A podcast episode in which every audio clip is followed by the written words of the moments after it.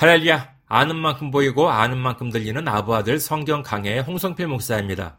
오늘은 구약 창세기 8장 13절에서 19절까지의 말씀입니다. 봉독해 드리겠습니다. 창세기 8장 13절에서 19절. 601년 첫째 달 곧 그 달 초하룻 날에 땅 위에서 물이 거친지라. 노아가 방주 뚜껑을 제치고 본즉 지면에서 물이 거쳤더니 둘째 달 스무 일의 날에 땅이 말랐더라. 하나님이 노아에게 말씀하여 이르시되 너는 내 아내와 내 아들들과 내 며느리들과 함께 방주에서 나오고 너와 함께 한 모든 혈육 있는 생물 곧 새와 가축과 땅에 기는 모든 것을 다 이끌어내라. 이것들이 땅에서 생육하고 땅에서 번성하리라 하심에 노아가 그 아들들과 그의 아내와 그 며느리들과 함께 나왔고 땅 위의 동물 곧 모든 짐승과 모든 기는 것과 모든 새도 그 종류대로 방주에서 나왔더라.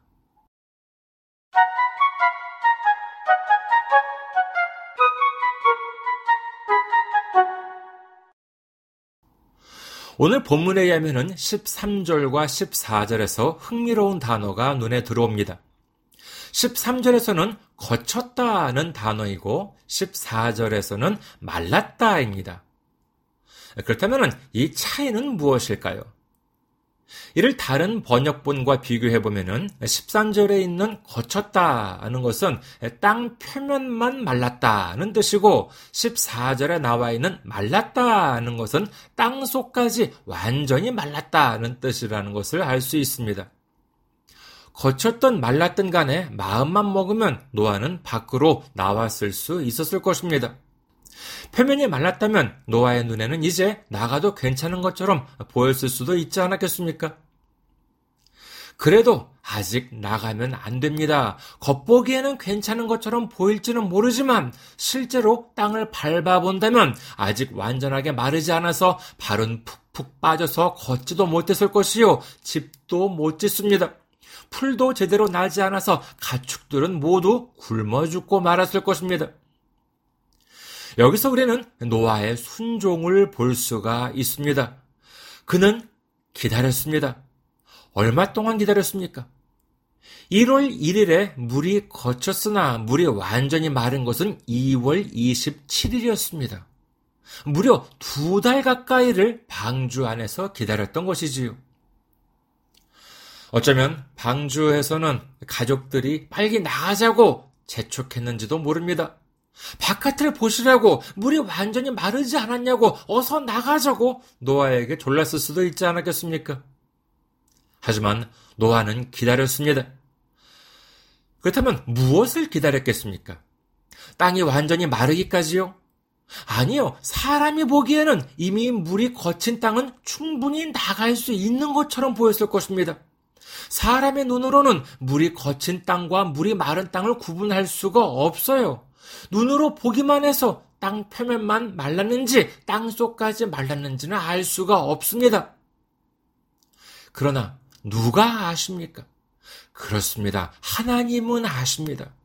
이제 나가도 되는지 아니면 아직 나가면 안 되는지 하나님은 아십니다.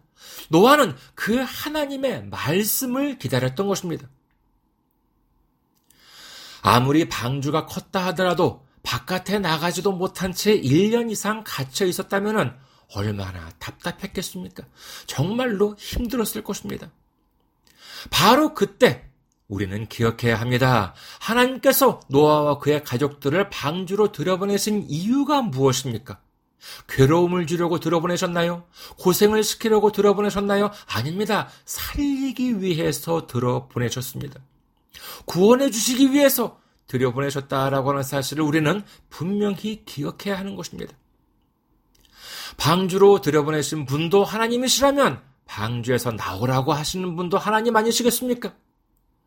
우리를 구원하시는 하나님, 우리를 사랑하시는 하나님은 반드시 우리를 새로운 땅으로 인도해 주십니다.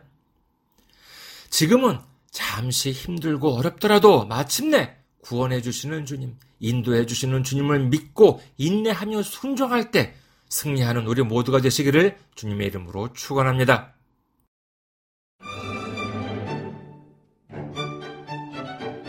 아부아드 성경 강의는 여러분의 기도와 성교 후원으로 운영되고 있습니다. 성교 후원으로 섬겨주실 분들을 위해서 안내 말씀 드립니다. KB국민은행 079-21-0736-251 KB국민은행 079-21-0736-251 홍성필입니다. 여러분의 많은 기도와 관심을 바랍니다.